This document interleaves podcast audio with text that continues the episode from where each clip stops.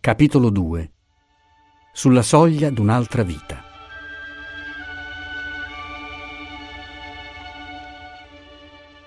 Canaglia! fremeva don Franco salendo la scala che conduceva alla sua camera. Pezzo d'asino d'un austriaco!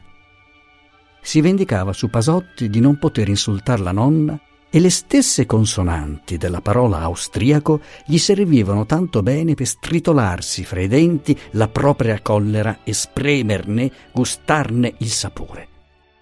Quando fu in camera, la collera gli svampò. Si gittò in una poltrona, in faccia alla finestra spalancata, guardando il lago triste nel pomeriggio nebbioso e, al di là del lago, i monti deserti.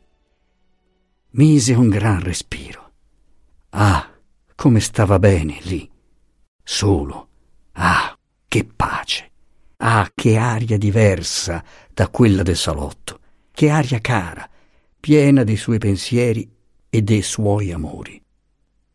Aveva gran bisogno di abbandonarsi ad essi, ed essi lo ripresero subito. Gli cacciarono di mente le carabelli, il Pasotti, la nonna, il bestione del ricevitore. Essi?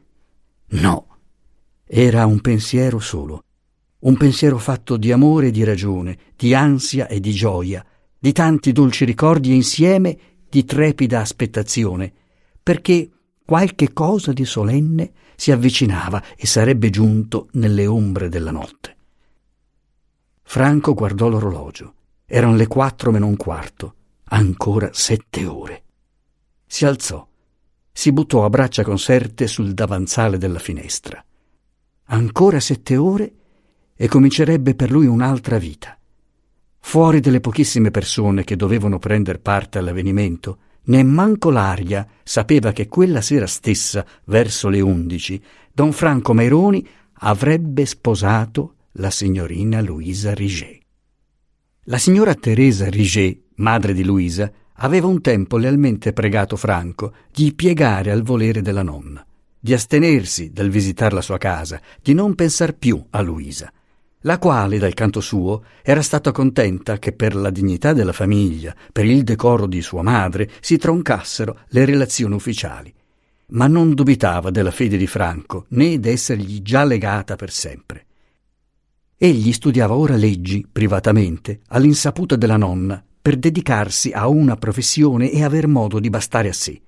Ma la signora Teresa contrasse da tante agitazioni una malattia di cuore che nel 1851, in fine d'agosto, si aggravò subitamente. Franco le scrisse chiedendole almeno il permesso di vederla, poiché non poteva compiere il suo dovere d'assisterla. La signora non credette di consentire e il giovane se ne disperò. Le fece intendere che considerava Luisa come sua fidanzata davanti a Dio e che sarebbe morto prima di abbandonarla. Allora la povera donna, sentendosi mancar la vita ogni giorno, accorandosi di veder la sua cara figliuola in uno stato così incerto e considerando la ferma volontà del giovine, concepì il desiderio intenso che le nozze, poiché dovevano seguire, seguissero al più presto.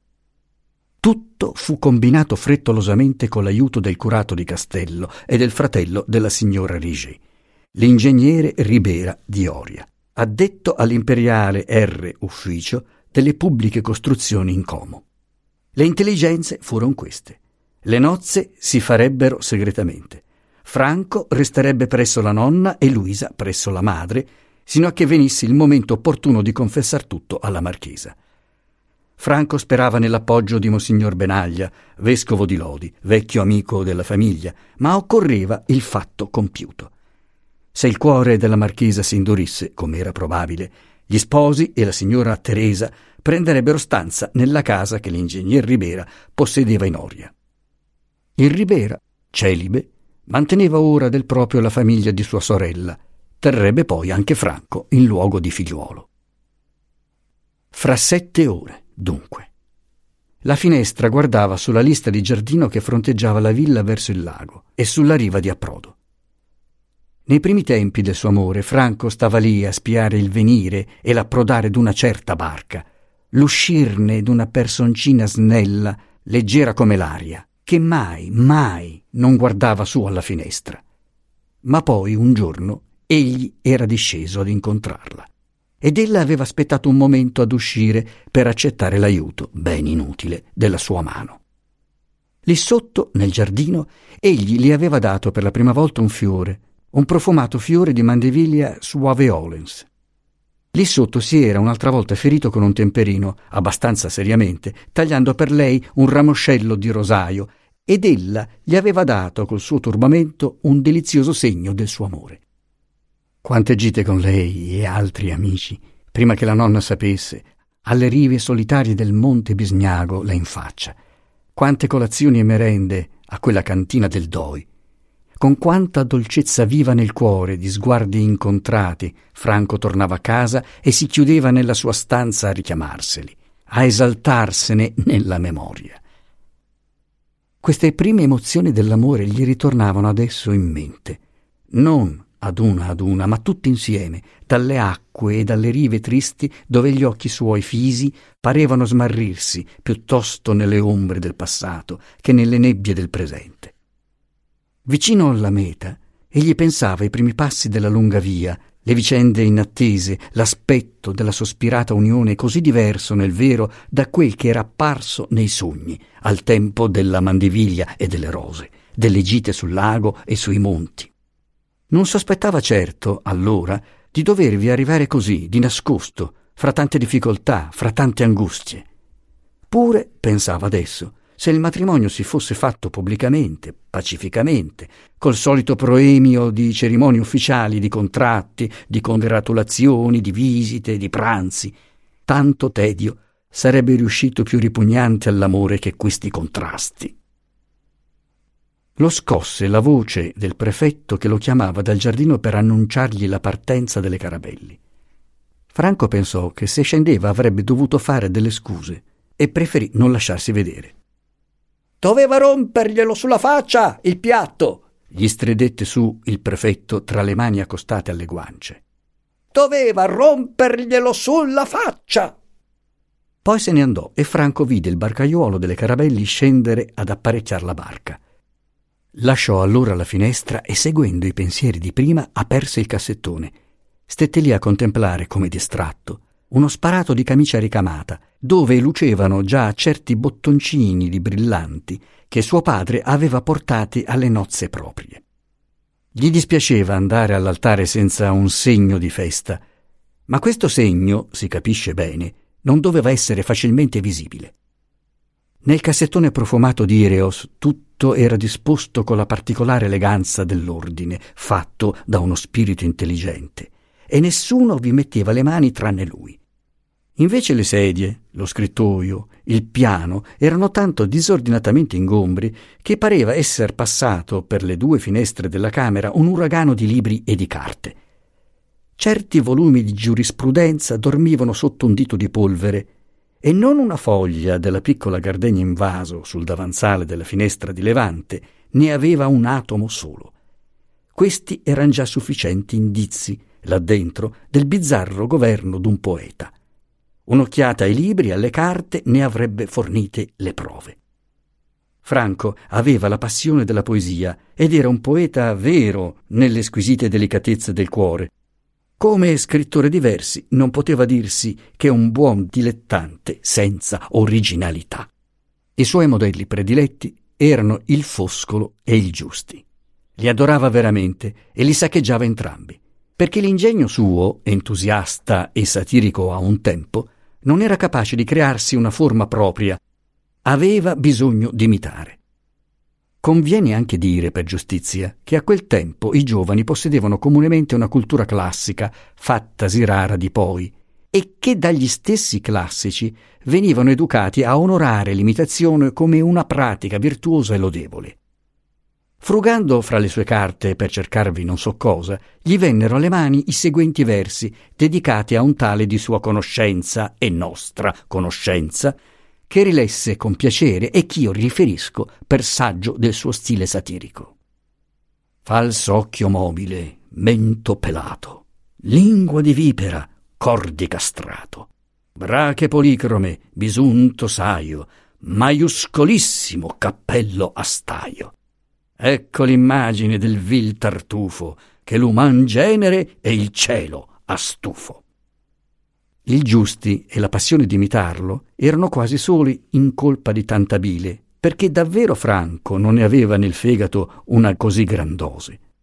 Aveva collere pronte, impetuose, fugaci. Non sapeva odiare e nemmanco risentirsi a lungo contro alcuno. Un saggio dell'altra sua maniera poetica stava sul leggio del piano, in un foglietto tutto sgorbi e cancellature. A Luisa.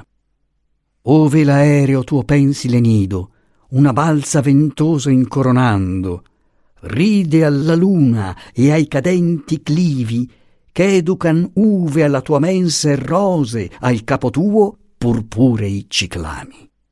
A me sogni e fragranze, o mia Luisa. Dall'orror di quest'ombre ti figura l'amoroso mio cor. Tacita siedi, e dall'alto balcon già non rimiri le bianche plaghe d'Occidente, i chiari monti e il lago vitreo sereno, riscintillante alastro. Ma quest'una tenebra esplori, Laura interrogando, vocal che va tra i mobili oleandri della terrazza e freme il nome mio. Forse piaceva a Franco di improvvisare sul piano con questi suoi versi davanti agli occhi. Appassionato per la musica più ancora che per la poesia, se l'era comprato lui, quel piano, per 150 svanziche dall'organista di Loggio, perché il mediocre piano viennese della nonna, intabarrato e rispettato come un gottoso di famiglia, non gli poteva servire. Lo strumento dell'organista, corso e pesto da due generazioni di zampe incallite sulla marra, non mandava più che una comica vocina nasale sopra un tintinnio sottile come di infiniti bicchierini minuti e fitti. Ciò era quasi indifferente per Franco. Egli aveva appena posato le mani sullo strumento che la sua immaginazione si accendeva. L'estro del compositore passava in lui e nel calore della passione creatrice gli bastava un fil di suono per vedere l'idea musicale e inebriarsene. Un Erard gli avrebbe dato soggezione, gli avrebbe lasciato minor campo alla fantasia, gli sarebbe stato men caro, insomma, della sua spinetta. Franco aveva troppe diverse attitudini e inclinazioni, troppa foga, troppa poca vanità e forse anche troppo poca energia di volere per sobbarcarsi a quel noioso metodico lavoro manuale che si richiede a diventare pianisti. Però il Viscontini era entusiasta del suo modo di suonare. Luisa, la sua fidanzata, non divideva interamente il gusto classico di lui, ma ne ammirava, senza fanatismi, il tocco. Quando, pregato, egli faceva mugliare e gemere classicamente l'organo di Cressogno, il buon popolo, intontito dalla musica e dall'onore, lo guardava come avrebbe guardato un predicatore incomprensibile, con la bocca aperta e gli occhi riverenti. Malgrado tutto questo, Franco non avrebbe potuto cimentarsi nei salotti cittadini con tanti piccoli dilettanti incapaci di intendere e di amare la musica, tutti o quasi tutti lo avrebbero vinto di agilità e di precisione, avrebbero ottenuto maggiori applausi, quand'anche non fosse riescito ad alcuno di far cantare il piano, come lo faceva cantar lui, soprattutto negli adagi di Bellini e di Beethoven, suonando con l'anima nella gola, negli occhi, nei muscoli del viso, nei nervi delle mani, che facevano tutt'uno con le corde del piano. Un'altra passione di Franco erano i quadri antichi. Le pareti della sua camera ne avevano parecchi, la più parte croste, scarso di esperienza perché non aveva viaggiato, pronto a pigliar fuoco nella fantasia, costretto ad accordare i desideri molti con i quattrini pochi, credeva facilmente le asserite fortune di altri cercatori tapini. Ne era spesso infocato, accecato e precipitato su certi cenci sporchi che, se costavano poco, valevano meno. Non possedeva di passabile che una testa d'uomo della maniera del morone, e una Madonna col bambino della maniera del Dolci. Egli battezzava del resto i due quadretti per Morone e Dolci senz'altro. Come ebbe rilette e rigustate le strofe ispirategli dal tartufo Pasotti, tornò a frugare nel caos dello scrittoio e ne cavò un foglietto di carta bat per scrivere a Monsignor Benaglia. la sola persona che gli potesse giovare in avvenire presso la nonna. Gli parve doverlo mettere a parte dell'atto che stava per compiere, delle ragioni che avevano consigliato la sua fidanzata e lui di addivenirvi in questo modo penoso, della speranza che avevano d'essere aiutati da lui quando venisse il momento d'aprire tutto alla nonna. Stava ancora pensando, con la penna in mano, davanti alla carta bianca, quando la barca delle Caravelli passò sotto la sua finestra. Poco dopo udì partire la gondola del marchese e la barca del Pin. Suppose che la nonna, rimasta sola, lo facesse chiamare, ma non ne fu nulla. Passato un po' di tempo in questa aspettazione, si rimise a pensare alla sua lettera e ci pensò tanto. Rifece l'esordio tante volte e procedette anche poi tanto adagio con tanti pentimenti che la lettera non era ancora finita quando gli convenne accendere il lume. La chiusa gli riuscì più facile. Egli vi raccomandava la sua Luisa e sé alle preghiere del vecchio vescovo e vi esprimeva una fiducia in Dio così candida e piena che avrebbe toccato il cuore più incredulo. Focoso e impetuoso com'era, Franco aveva tuttavia la semplice e tranquilla fede d'un bambino punto orgoglioso, alieno dalle meditazioni filosofiche, ignorava la sete di libertà intellettuale che tormenta i giovani quando la loro ragione e i loro sensi cominciano a trovarsi a disagio nel duro freno d'una credenza positiva. Non aveva dubitato un istante della sua religione, ne seguiva scrupolosamente le pratiche senza domandarsi mai se fosse ragionevole di credere e di operare così. Non teneva però affatto del mistico né dell'asceta. Spirito caldo e poetico ma nello stesso tempo chiaro ed esatto, appassionato per la natura e per l'arte. Preso da tutti gli aspetti piacevoli della vita, rifuggiva naturalmente dal misticismo. Non s'era conquistata la fede e non aveva mai volti lungamente a lei tutti i suoi pensieri, non aveva potuto esserne penetrato in tutti i suoi sentimenti. La religione era per lui come la scienza per uno scolaro diligente, che ha alla scuola in cima dei suoi pensieri e vi è assiduo. Non trova pace se non ha fatto i suoi compiti, se non si è preparato alle ripetizioni, ma poi, quando ha compiuto il proprio dovere, non pensa più al professore né ai libri.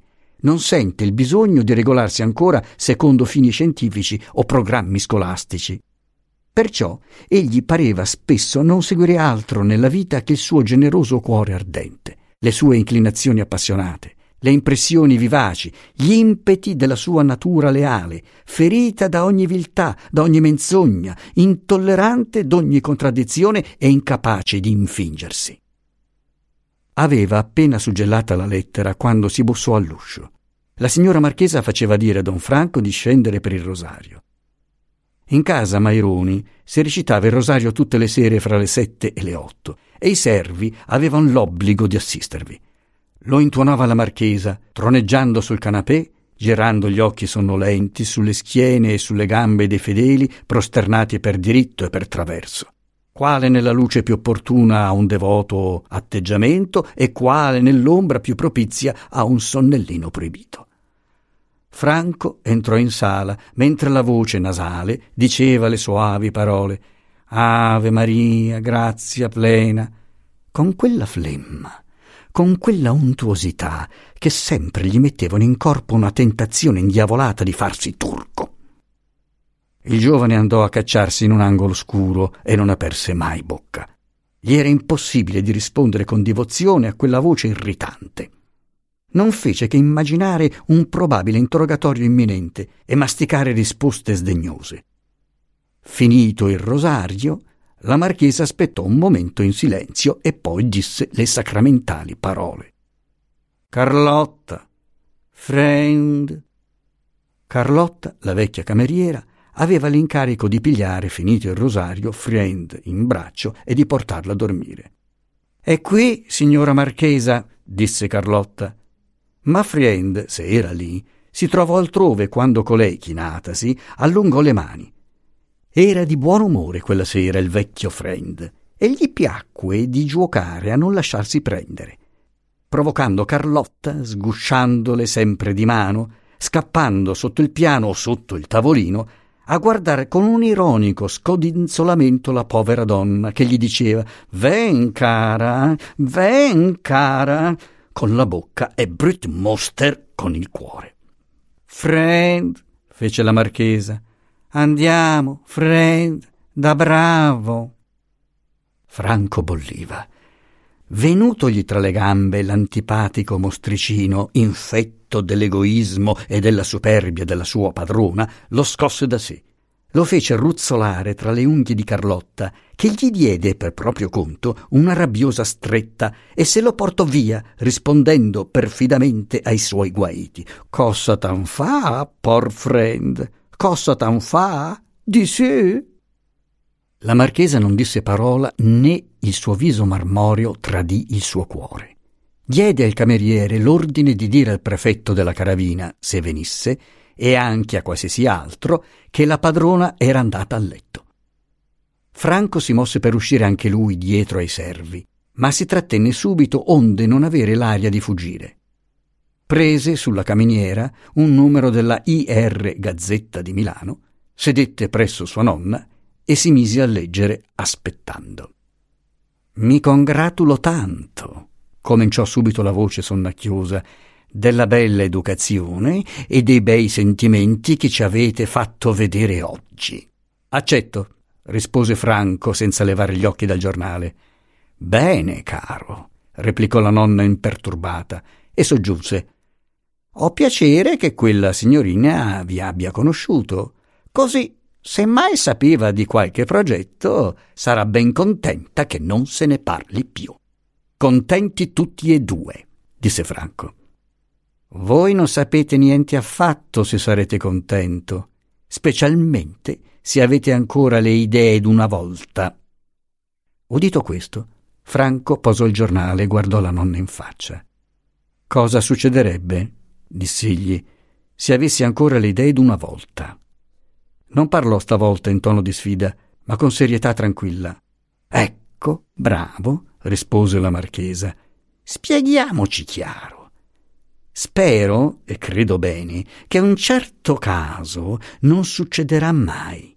Ma se succedesse, non state a credere che alla mia morte ci sarà qualche cosa per voi, perché io ho già pensato in modo che non ci sarà niente. Figurati, fece il giovine indifferente. Questi sono i conti che dovrete fare con me, proseguì la marchesa. Poi ci sarebbero quelli da fare con Dio. Come? esclamò Franco. I conti con Dio li farò prima che con te e non dopo. Quando la marchesa era colta in fallo, tirava sempre dritto nel suo discorso come se niente fosse. E grossi, diss'ella. Ma prima, insistette Franco, perché, continuò la vecchia formidabile, se si è cristiani, si ha il dovere d'obbedire a suo padre e a sua madre, e io rappresento vostro padre e vostra madre. Se l'una era tenace, l'altro non l'era meno. Ma Dio vien prima, diss'egli. La marchesa suonò il campanello e chiuse la discussione così. Adesso siamo intesi. Si alzò dal canapè all'entrata della Carlotta e disse placidamente Buonanotte. Franco rispose Buonanotte e prese la Gazzetta di Milano. Appena uscita la nonna, gittò via il foglio, strinse i pugni, si sfogò senza parole con un furibondo sbuffo e saltò in piedi dicendo forte Ah, meglio, meglio, meglio, meglio così. Fremeva in sé. Meglio non condurla mai, la mia Luisa, in questa maledetta casa. Meglio non farle soffrir mai questo impero, questa superbia, questa voce, questo viso. Meglio viver di pane ed acqua ed aspettare il resto da qualunque lavoro cane, piuttosto che dalle mani della nonna. Meglio far l'ortolano, maledetto sia, fare il barcaiuolo, fare il carbonaio. Salì nella sua camera risoluto a romperla con tutti i riguardi. I conti con Dio? esclamò battendosi l'uscio dietro. I conti con Dio se sposo Luisa? Ah, vada tutto! Cosa me ne importa? Mi vedano, mi sentano, mi facciano la spia, glielo dicano, glielo contino, gliela cantino, che mi fanno un piacerone. Si vestì in fretta e furia, urtando nelle seggiole, aprendo e chiudendo il cassettone a colpi mise un abito nero per sfida, discese le scale rumorosamente, Chiamò il vecchio domestico. Gli disse che sarebbe stato fuori tutta la notte e senza badare alla faccia trasbalordita e sgomenta del pover'uomo, a lui molto devoto, si slanciò in strada, si perdette nelle tenebre.